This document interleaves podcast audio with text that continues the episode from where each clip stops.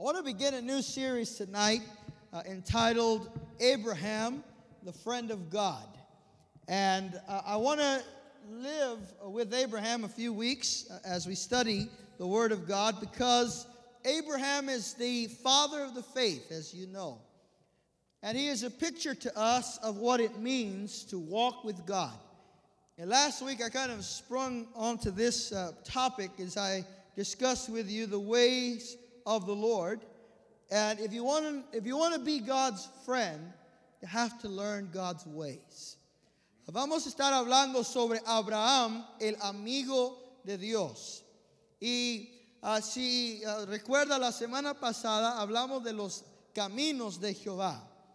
Y queremos uh, hablar de el hecho de que si usted quiere ser amigo de Dios, tiene que conocer los caminos de Dios, la forma en que Dios trabaja. And so, beginning at Genesis chapter 12 and verse 7, it says, The Lord appeared to Abram and said, To your descendants I will give this land. So he built an altar there to the Lord who had appeared to him. Then he proceeded from there to the mountain on the east of Bethel and pitched his tent, with Bethel on the west side and Ai on the east. And there he built an altar to the Lord and called upon the name of the Lord. And Abram journeyed on, continuing toward Negev. Now there was a famine in the land, so Abraham went down to Egypt to sojourn there, for the, va- the famine was severe in the land. Now, if you would go to Isaiah chapter 41 and verse 8, it's a brief verse of scripture there, and then I want you to keep your Bible open in Genesis uh, chapter 12. Isaiah chapter 41, verse 8, God describes Abraham, and he says, But you, Israel, my servant, Jacob, whom I have chosen, descendant of Abraham, my friend. And I want you to think about that for a moment. God says Abraham is his friend. And he speaks to the nation of Israel, and he speaks to us tonight. He says, You are children of Abraham, my friend. And so, if we want to know what it means to be a friend of God, Abraham is a good source now for us to study. So, let's pray tonight and invite the teacher to come and teach. Holy Spirit, we thank you tonight because you have made your presence known among us. And now we pray in Jesus' name that you would come and teach us from the volume of your book. We ask that you would allow us to open our hearts, our minds to the Word of God tonight, that we might desire and yearn for a deeper, closer, and nearer walk with God. We ask that in Jesus' name. And the church said, Amen. Amen.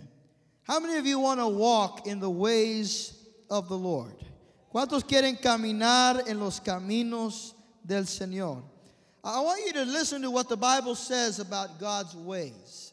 I shared with you last time that the Bible says that the nation of Israel knew God's works, but Moses knew God's ways. And so, what we're going to be talking about in this uh, series is not just knowing what God does, but really getting to know how God operates.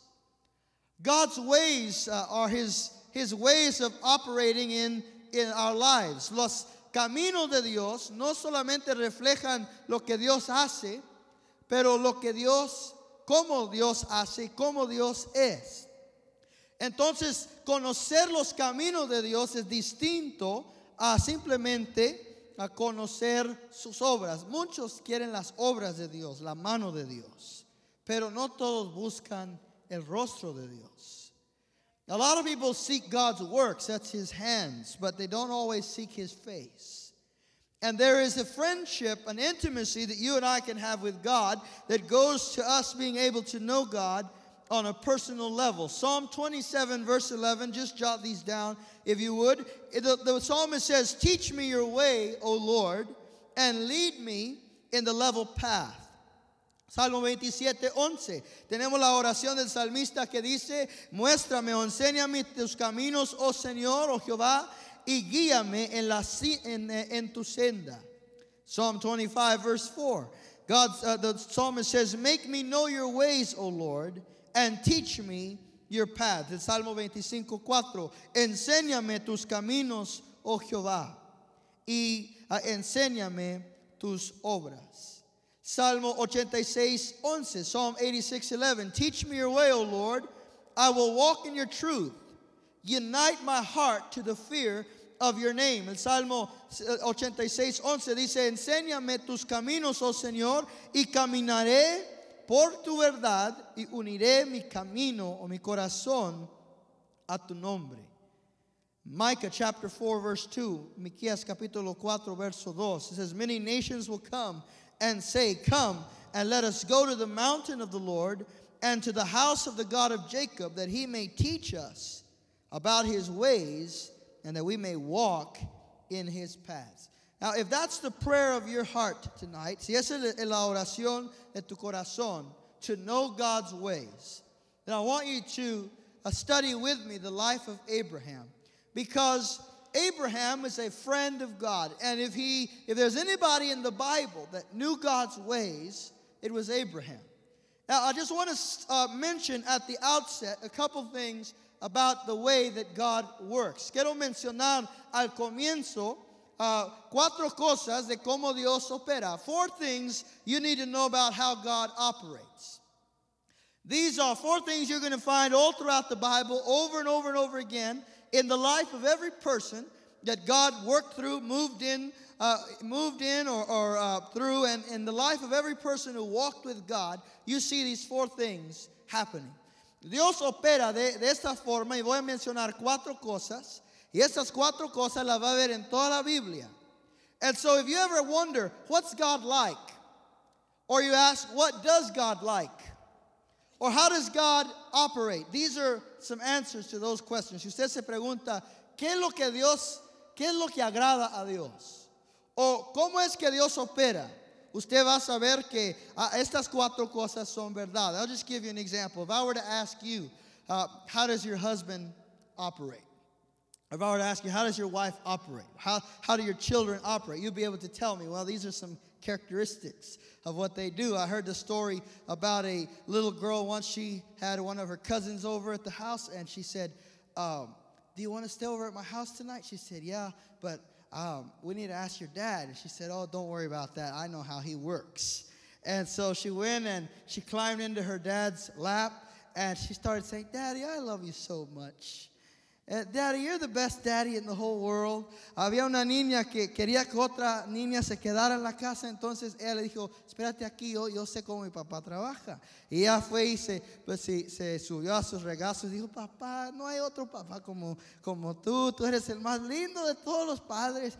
Y, y, lo que ella no sabía es que su papá la había oído decir que yo sé cómo mi papá opera. What she didn't know was that she had heard her, fa her father had heard her say, I know how my daddy operates.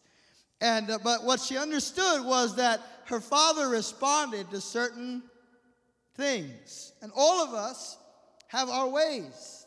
Some of you, uh, the first thing you do in the morning is you take a cup of coffee. And if you don't have your cup of coffee, you're not going to have a good day. And some of you, uh, you need to you need to wake up on the right side of the bed. You need to hear the right things so that your day can go well. We all have our ways. Well, guess what? God has His ways, and God wants us to know His ways, because when we know His ways, we can please Him. And when we are pleasing to Him, we're walking with Him, we're walking in a fellowship and a friendship with God that is intimate and pure. Now, these are four things here that you can uh, know about God. Esas son cuatro cosas que usted y yo podemos saber de Dios. Number one, the first thing we need to know about the ways of God is that God always takes the initiative. Lo primero que tenemos que entender de los caminos de Dios es que Dios siempre toma la iniciativa. God never waits for you and I to move toward Him. He moves toward us. And if you look back at your life, you look back at your Christian experience, you're going to discover that there was a moment in your life when God moved upon you. Si usted estudia su vida espiritual, usted se va a, re, va a reconocer que hubo un día cuando Dios tomó la iniciativa y puso su mano sobre él. You might have thought that you came to church one day because uh, your girlfriend invited you to church, or because your mama told you you need to go to church, or because um, they were giving away free food at church, you might have thought whatever it was that brought you to church. It wasn't none of that. It was God taking the initiative in drawing you to Himself. Cuando usted piensa en eso, quizá usted piensa, no, yo vine a la iglesia porque alguien me invitó, o porque iban a dar cena, o porque mi mamá insistió, pero la realidad es que usted llegó a la casa de Dios y llegó a los caminos de Dios porque Dios tomó la iniciativa. Jesus said to the uh, disciples, You didn't choose me, I chose you. Jesús le dijo a los discípulos, ustedes no me escogieron a mí, yo los escogí a, vos, a vosotros. Now think about that. The fact that he chose means he took the initiative. Él tomó la iniciativa. Esta obra que hay en tu vida, Él la comenzó. The work that is in your life right now, the spiritual work that God is doing in your life, is the result of God's choice and God's initiative on your life. And listen, guys, God does not make mistakes and God doesn't start things that He leaves unfinished.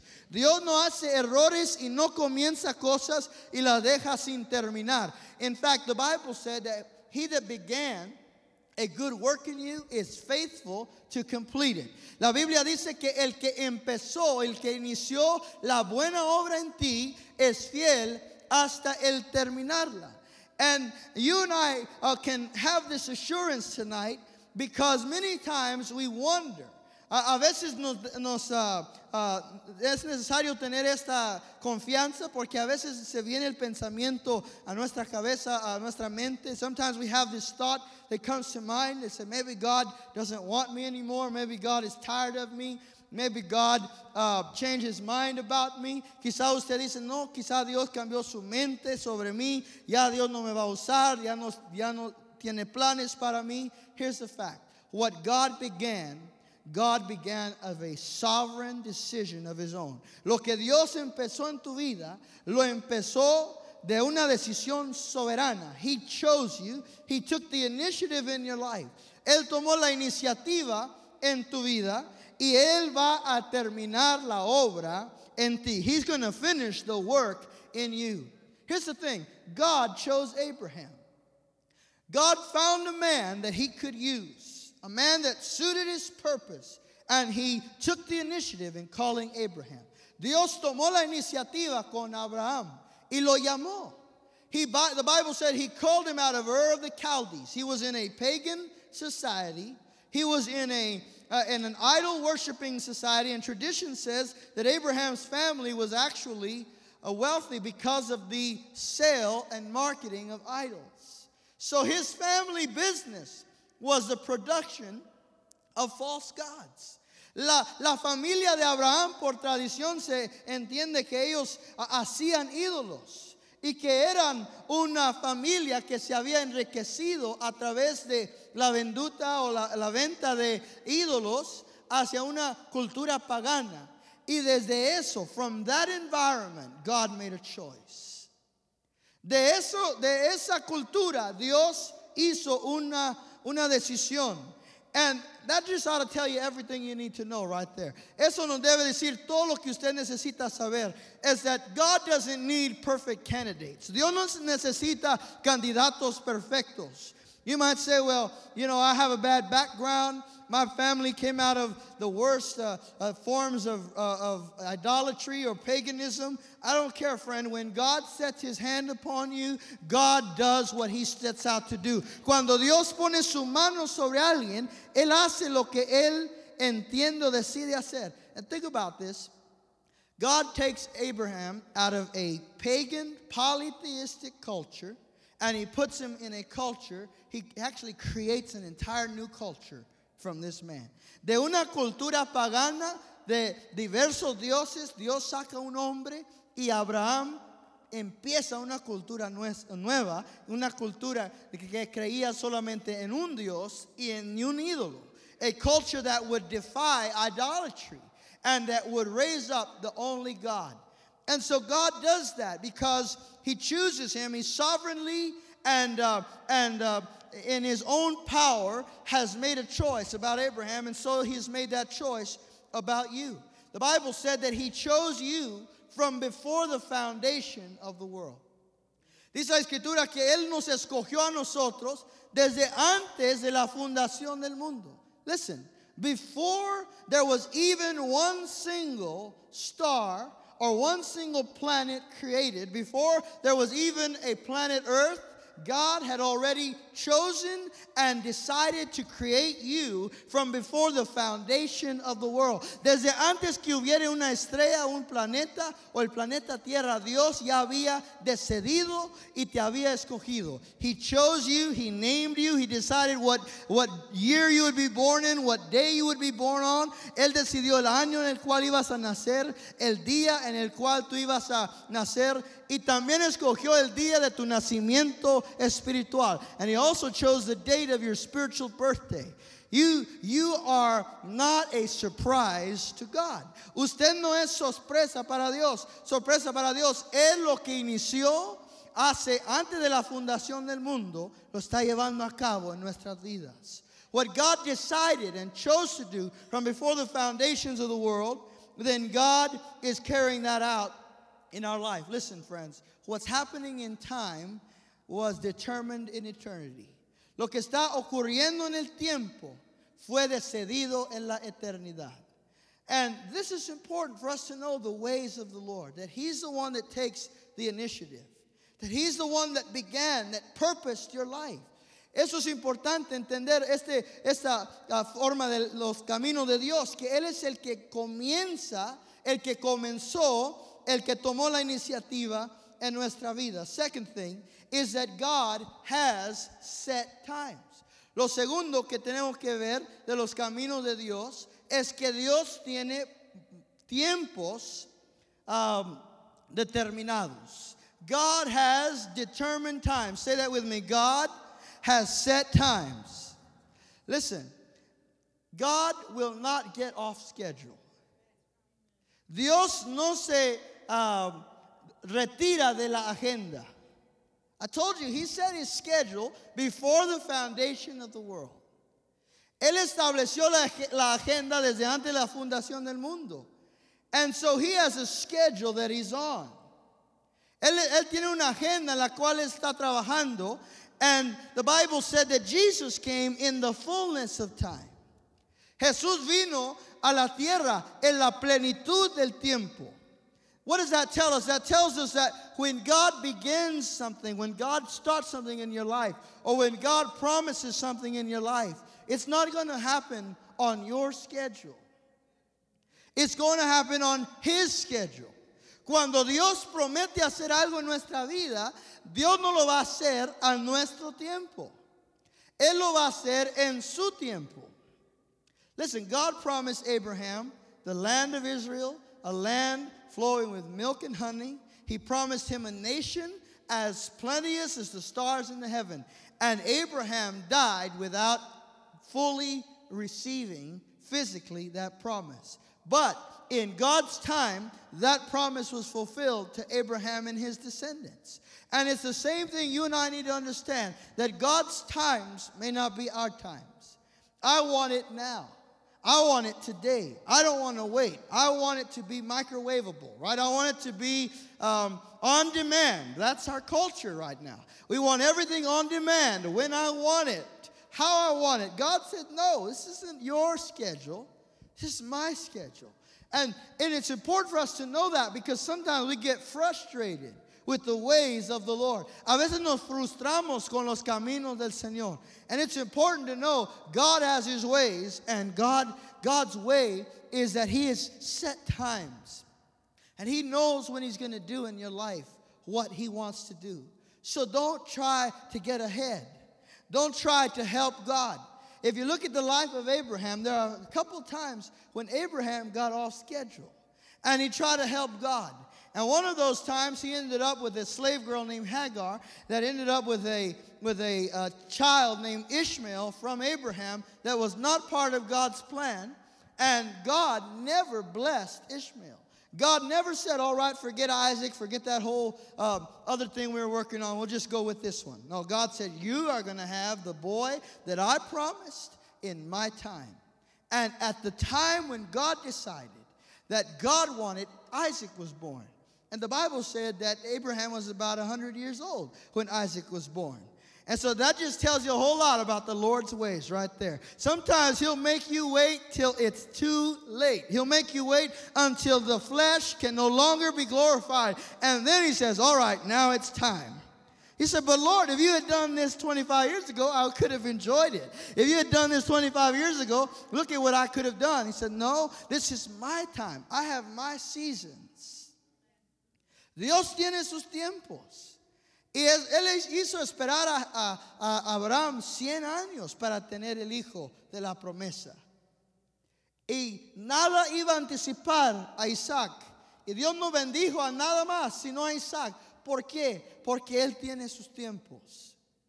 Tiene la forma en la cual Él quiere y va a trabajar. Y entre más reconozcamos eso, más tranquilidad hay en nuestro caminar con Dios. That's the, this is the hard part, isn't it? Is letting God's time come. It's another word for that. It's called waiting. No nos gusta esperar. Pero si Dios tiene sus tiempos, hay que ponernos al tiempo con Dios. Now, here's the other problem. Sometimes we get behind. God is going, and we're saying, No, no, no, I'm not ready. I can't. I'm not able. And we get behind schedule. God is going to do what He promised to do in your life. But you've got to be ready to wait for Him, and then you've got to be ready to move when He says move. Abraham was going to discover that about God. Number three, God requires faith from those who walk with Him.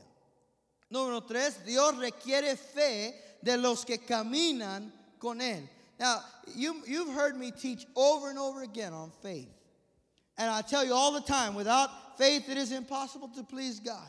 And uh, I tell you that what produces faith is the Word of God, right? This sounds familiar to you? Why do I have to keep telling you that? Because God requires it. Anyone that wants to walk with God has to walk by faith. Listen, without faith, it is impossible, not difficult, impossible to please God. Sin fe es imposible, no difícil, imposible agradar a Dios. Y Dios requiere la fe de los que caminan con Él. God requires faith from the people that go with Him, that travel with Him, that walk with Him.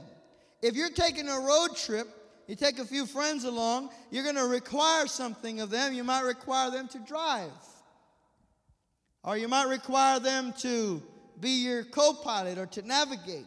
And God, if He says, Look, you're going to ride in my van, you're going to have to do some things. And one thing you must have is faith. You have to have money. You don't have to have intellect. You don't have to have a whole lot of friends. You have to have faith. You have to believe me. You have to take me at my word. Dios nos dice, mira, si vas a viajar conmigo, si vas a caminar conmigo, no necesitas tener mucho dinero, no necesitas tener muchas amistades o amigos, no necesitas tener mucha educación, pero es imposible caminar conmigo sin fe. God requires it. And Abraham's life is a proof of that over and over again. La vida de Abraham es una prueba de esto, vez tras vez tras vez. And all throughout the Bible, you're going to see God requiring this of us. A través de la Biblia, usted va a ver esto, que Dios requiere la fe. So you say, Pastor, why does God require faith? ¿Por qué es que Dios requiere la fe para caminar con Él? Well, it's very simple. Because God doesn't want anybody to get the credit but himself. La razón que Dios requiere la fe es que Dios no quiere o no permite que nadie más se lleve la gloria sino Él. And we tend to take the glory for ourselves if we do it ourselves. If, if, we, if, we, if God required money, we'd say, Look, I'm rich enough to walk with God. If God required righteousness, we'd say, Look, I'm righteous enough to walk with God. If God required education, we'd say, Look, I'm smart enough to walk with God. But in as much as none of those things are the requirement, the requirement is faith, then you and I, all we can say is, I don't even belong on this team. I don't even belong in this family. All I know is that I believed God when He called me, when He took the initiative on my life. I believed Him, and that was enough to bring me in to the family of God. So I could walk with God. Now, here's number four, and this is where I want to dwell tonight, is that God reveals Himself in worship. Número cuatro, y es, es, aquí donde voy a demorar más esta noche, es que Dios se revela en la adoración. You want to know the Lord's ways? One of the ways God operates is through worship. Dios opera a través de la adoración. Now, what I needed to explain to you tonight is first of all that worship is not just singing songs in church. La adoración no es simplemente cantar himnos en la iglesia. Worship is the life that you live. Adoración es una vida que usted vive para agradar a Dios. It's the lifestyle that you live to please God. You can worship God through a song. You might worship God through an offering. You might worship God by doing a good job for your boss when he's not watching. That's worship, Pastor. Yes, that's worship. Because you're saying, God, I'm going to do a good job so that you see it and you'll know that I'm honoring you. That's a lifestyle of worship. Worship is when you don't cheat on your taxes, when you do your homework without going to Google. Worship is a lifestyle. And Abraham was a man who lived a life of worship. Abraham vivió una vida de adoración. How do I know that? Because Bible scholars all throughout have called Abraham a builder of altars. This one thing you're going to notice in the life of Abraham is that he built things all the time, and these things were called altars. What is an altar except a place for worship? Abraham era un edificador de altares, y el altar es un lugar de adoración. So, whereas most of the time, if you were to ask who's the biggest worshiper in the Bible, we might say David, because he wrote uh, maybe two thirds of the book of Psalms. But the fact is that the original worshipers in the Bible didn't sing any songs, they built altars. Los adoradores originales en la Biblia no uh, cantaron himnos, sino edificaron altares. From Cain and Abel all the way to the cross, we see over and over again the altar is the place of meeting with God. El altar es el lugar de encuentro con Dios. Now, there's three things that happen at an altar. First of all, an altar is a place of worship, it's a place of adoration. Un altar es el lugar de adoración. Es un lugar donde, uh, donde uh, damos a Dios el honor que le merece. We give to God the honor that is due him. Number two, an altar is a place of testimony. Número dos, el altar es un lugar de testimonio. Es ahí en el altar donde damos testimonio de lo que Dios ha hecho en nuestra vida. It's at an altar where we give a testimony of what God has done in our life. And three, number three, the altar is a place of fellowship. Número tres, el altar es un lugar de comunión. This is why it worries me when I don't see the church come to the altar. Because the altar is a place of worship. And the altar is a place of testimony. And the altar is a place of fellowship. And when you don't have an altar in your life, you can't know the Lord. Si usted no tiene un altar en su vida, usted no va a conocer a Dios because God operates through worship. God operates through the altar. Dios opera a través de la adoración. And so Abraham is a builder of altars, he's a worshiper. And all through the seasons of Abraham's life, we see him building altars to God. We see him making a place for worship to God. He lived the altered life. I've told you this before, but it's important to repeat it that the altar will alter your life. The altar will change your life. If you don't have an altar, your life's not going to change. What is an altar, Pastor? It's a place where things die. It's a place where, where you come to the end of stuff. ¿Qué es el altar? Sino un lugar donde mueren cosas. Entonces el altar cambia nuestra vida. El altar transforma nuestra vida. He didn't just uh, build one altar. Abram built many altars. Abraham edificó varios altares. And that's important tonight as well to recognize because you're not just going to have one altar in your life. Usted no va solamente tener un altar en su vida. You're not just going to meet God in one way. Sometimes God won't work the same way twice in your life.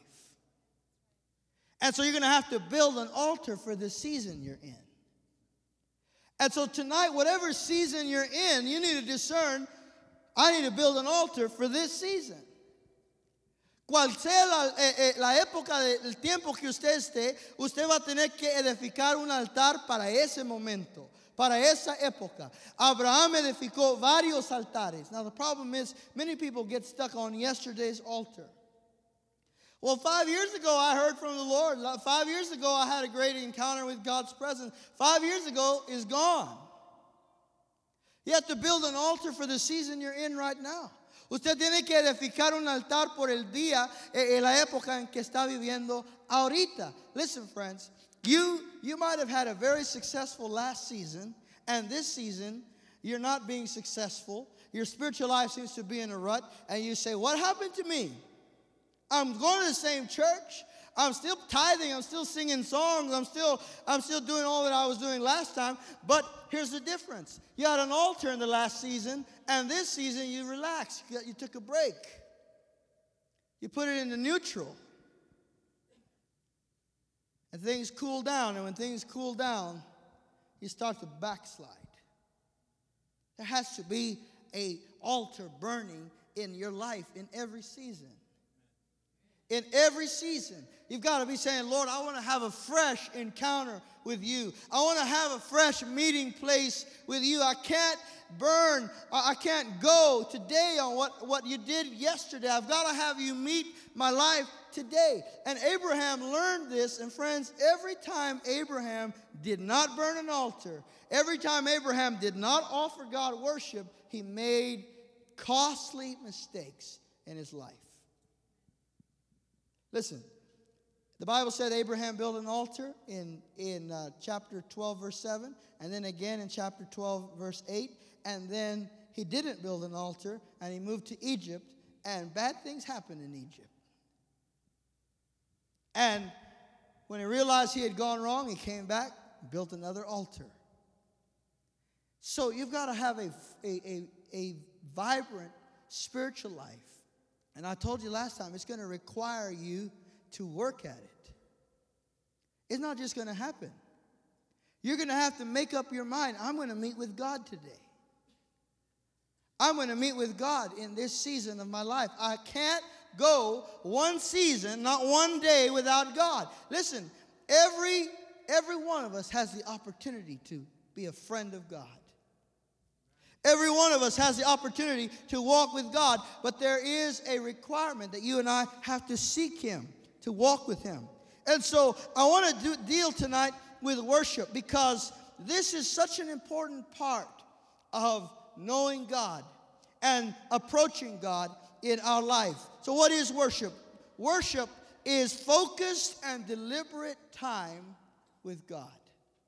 ¿Qué es la adoración? Sino tiempo enfocado con Dios. Just because you came to church doesn't mean you worshiped. Say amen, somebody. All right? You could come to church, but if you didn't focus on God, you just came to church. Focus, or worship is focused time with God. When you say, All right, I'm not going to listen to my phone, I'm not going to listen to YouTube. I'm not going to listen to my chattering children. I'm going to give God my time, my attention. that is when you begin to worship. It's very hard for God to speak. In fact, God won't speak generally while you have all these other distractions. He wants your attention, He wants your focus. Number two, focus expects to meet with God. Worship, I should say, expects to meet with God. Número dos, la adoración uh, uh, tiene una expectativa de tener un encuentro con Dios. Listen, guys, every time you come to church, you ought to come with the expectation of meeting with God.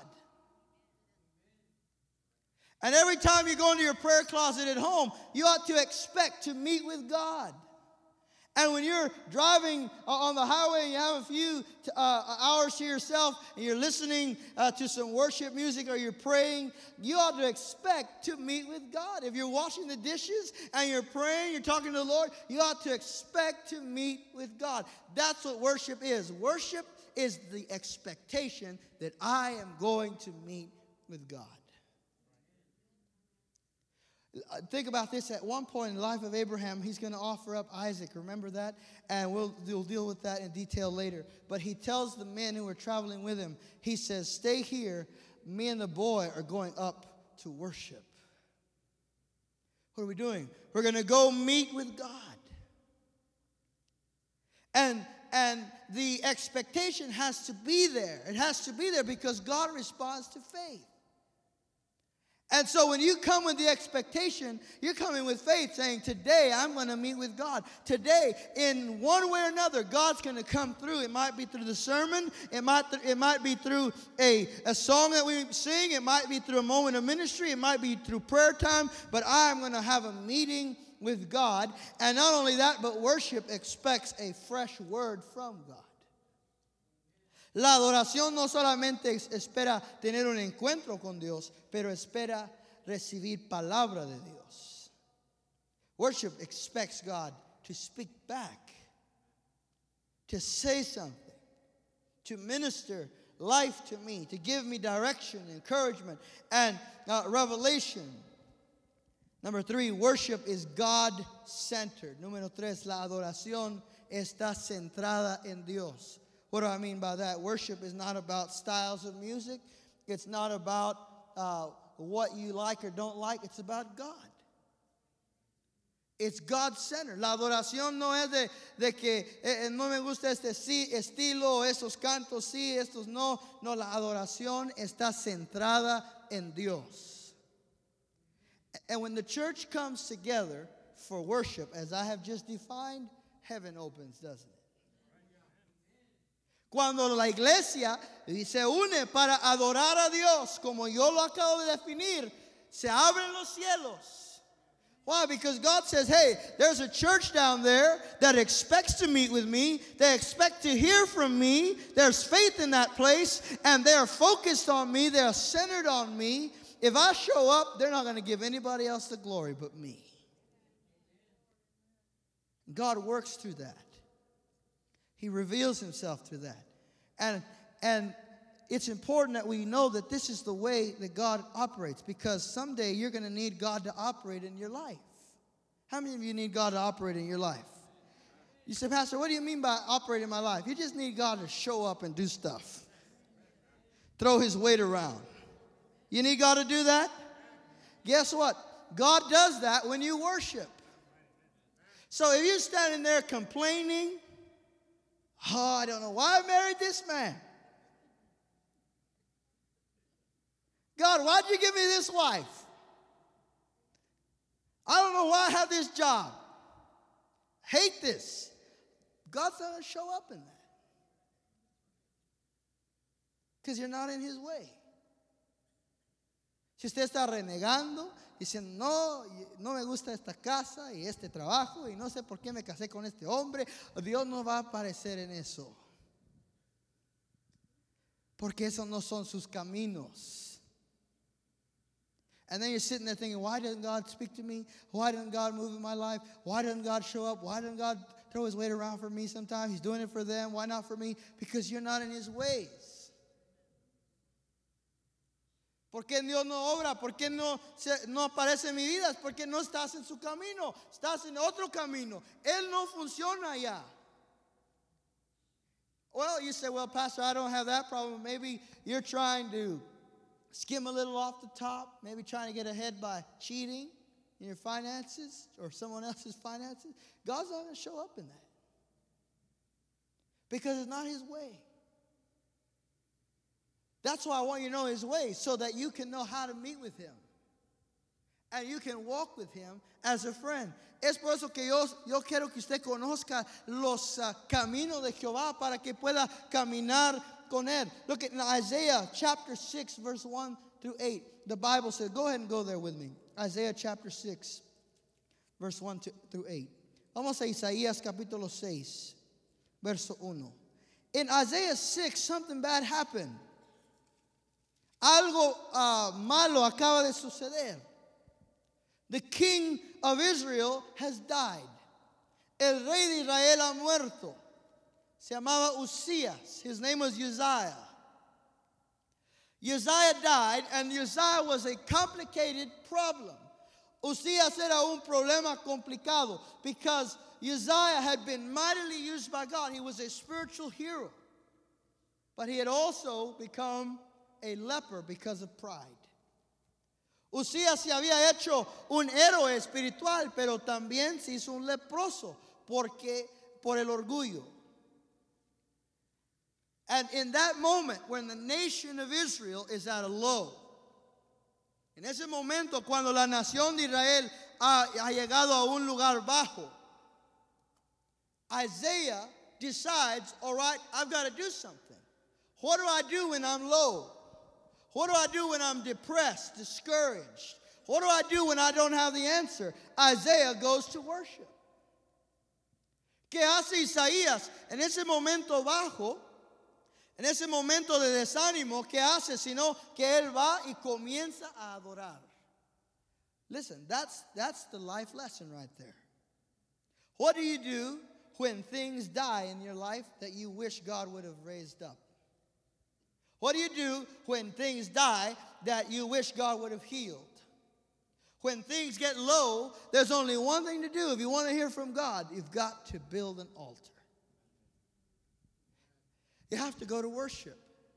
Si usted quiere uh, que Dios aparezca en un momento como este, cuando está abajo, que, que, usted quizá ha llegado a la muerte de algo que usted quería, que usted buscaba, y, y Dios ha dejado que muera algo en tu vida, entonces es necesario edificar un altar. Listen, friends, sometimes you're trying to raise up something God's trying to kill. And he said, Look, instead of instead of weeping about Uzziah, start worshiping. En vez de llorar sobre Usías y llorar sobre el problema y llorar sobre lo que perdiste, comienza a adorar. Start to worship start to build an altar. Well, he does that. The Bible said that in the, in the year that King Uzziah died, what happened? Isaiah said, I saw the Lord. So instead of mourning, he goes into the house of God and starts to worship, and God showed up. Isaías comienza a adorar a Dios y Dios se aparece, and Isaiah gets a vision of God. He really gets a vision of Jesus. Isaías recibe una visión de Jesús. Why? Because God reveals himself in worship. Dios se revela a través de la adoración. And what did Isaiah see? The Bible said that he saw the Lord high and lifted up. Él vio a Jehová alto y exaltado. What does that mean? Isaiah got a picture of God and he realized that God was in charge. Isaías vio un retrato, un cuadro de Dios y reconoció, Dios está en, en control. Uzziah might be dead, but God is not dead. Usías quizá ha muerto, pero Dios no ha muerto. Listen, that, that revelation, that insight comes to him as he's worshiping. Esa, esa revelación viene a él mientras él está adorando a Dios. He saw the Lord high and lifted up. Lo vio a, Jehová alto y exaltado. What did Isaiah, Isaiah saw? He gained an understanding of the fact that God was in control, that there was no one above him, that he had the last word, and that he was going to be able to restore this nation of Israel. Because although their king had died, God was still on the throne. And that is an important revelation for somebody tonight. As you look at things in your life that have died, you say, What happened? What happened to that dream? What happened to that goal? Forget about it. Let it die. God says, I am on the throne and I will glorify myself in your life. Say amen, somebody. He saw the Lord high and lifted up, and the train of his robe filled the temple. Su gloria llenó aquella casa. What, how did this come about? Because Isaiah was moaning and complaining and griping and backbiting and saying, blaming other people. No, he saw this revelation of God because he began to worship. He began to build an altar. He began to establish his heart in the ways of the Lord. Look at another picture. The book of 1 Samuel, chapter 1, verse 8. Aquí está otro cuadro, Primera de Samuel, capítulo 8, perdón, capítulo 1, verso 8. There's a woman there who is unable to have children. Her name is Hannah. Está aquí una mujer que es, es estéril y no puede tener hijos. And she has a husband who has two wives. Ella tiene un esposo que tiene dos esposas, so she's one of two wives. Ella es una de dos esposas. So automatically there's going to be competition. Hay competencia ahí. And that would be all right if this was a beauty contest or something else. But this problem was that this was a contest about who had the most children. And and so the other the other wife has one child after another, after another, after another, and Hannah has none. And her husband says to her, uh, Hannah, am I not better to you than 10 children? She said, No. And she was grieving because of, of this lack in her life. Ana está llorando por la, la, lo que no tiene en su vida. Su esposo tiene dos esposas, la otra esposa tiene muchos hijos, ella no tiene ni un hijo y su corazón está quebrantado. What does Hannah do? She goes to the house of God and begins to worship. Ella va a la casa de Dios y comienza a adorar a Dios. And in the midst of that worship, this, this worship of hers must have been unusual because when Samuel saw it, he thought she was drunk. La adoración de Ana era algo uh, distinto porque cuando uh, el profeta Eli, cuando el, uh, Eli saw her, he said, This lady's drunk.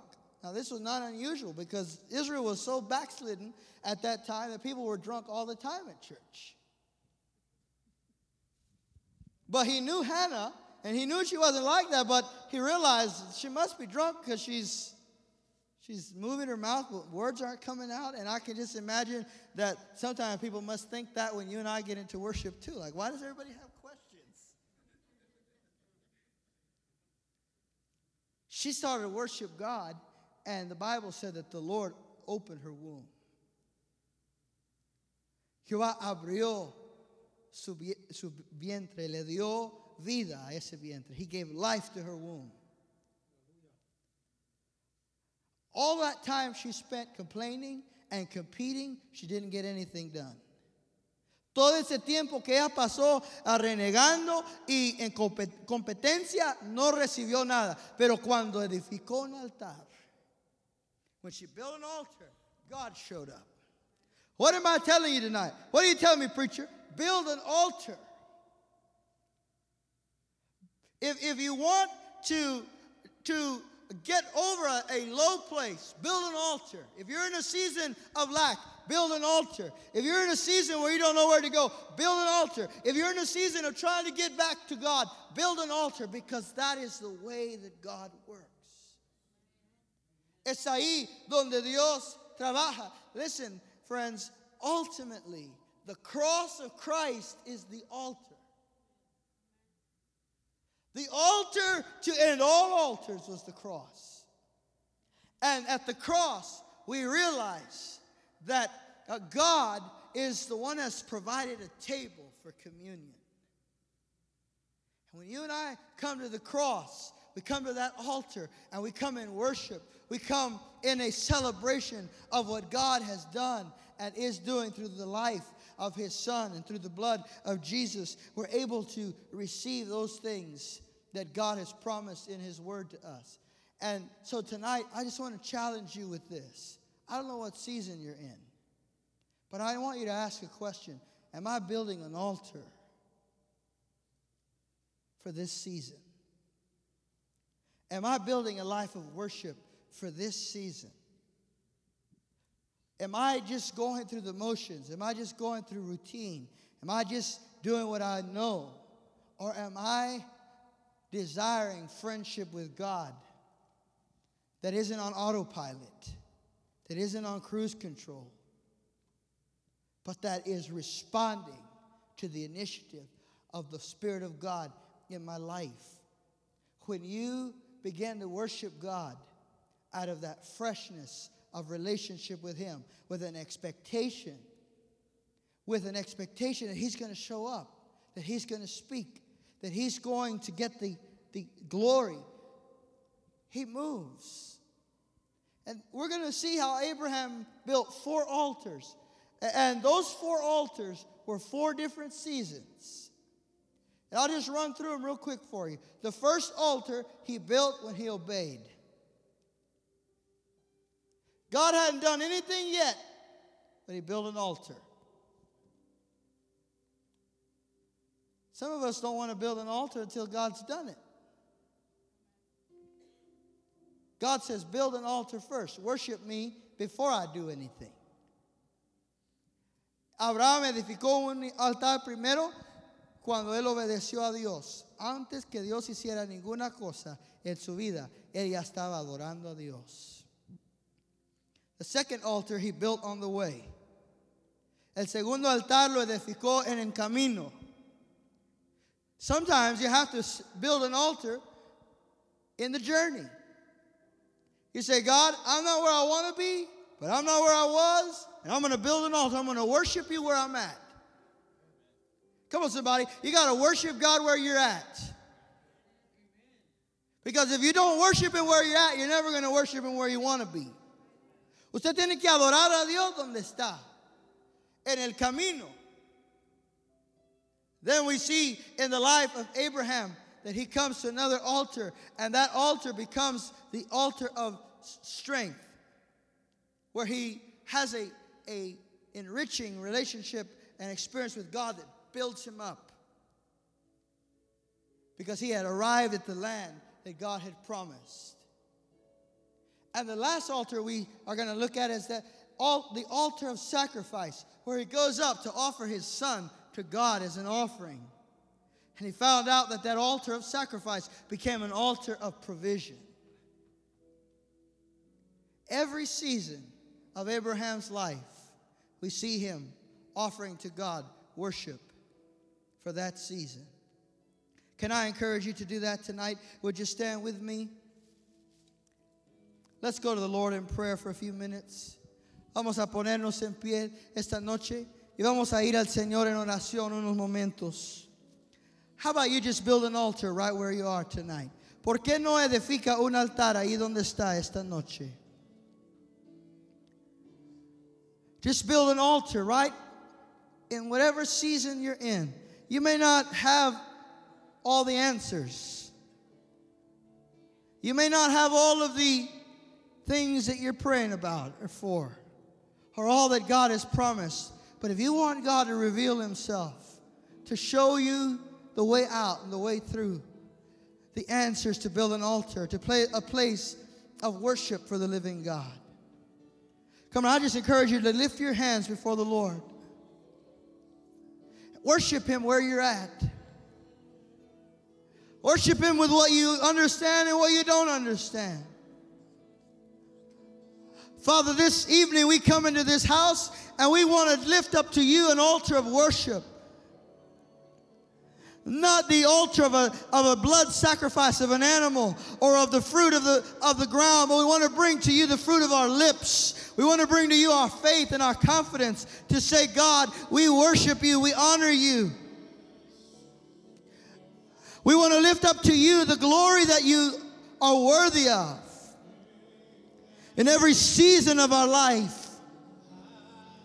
We have this expectation, God, that you will meet with us in this season and that you will teach us about yourself and draw us nearer to yourself. We want to be the friends of God. We want to be friends of God. We say, as the psalmist, teach us your ways. Teach us your ways, O Lord.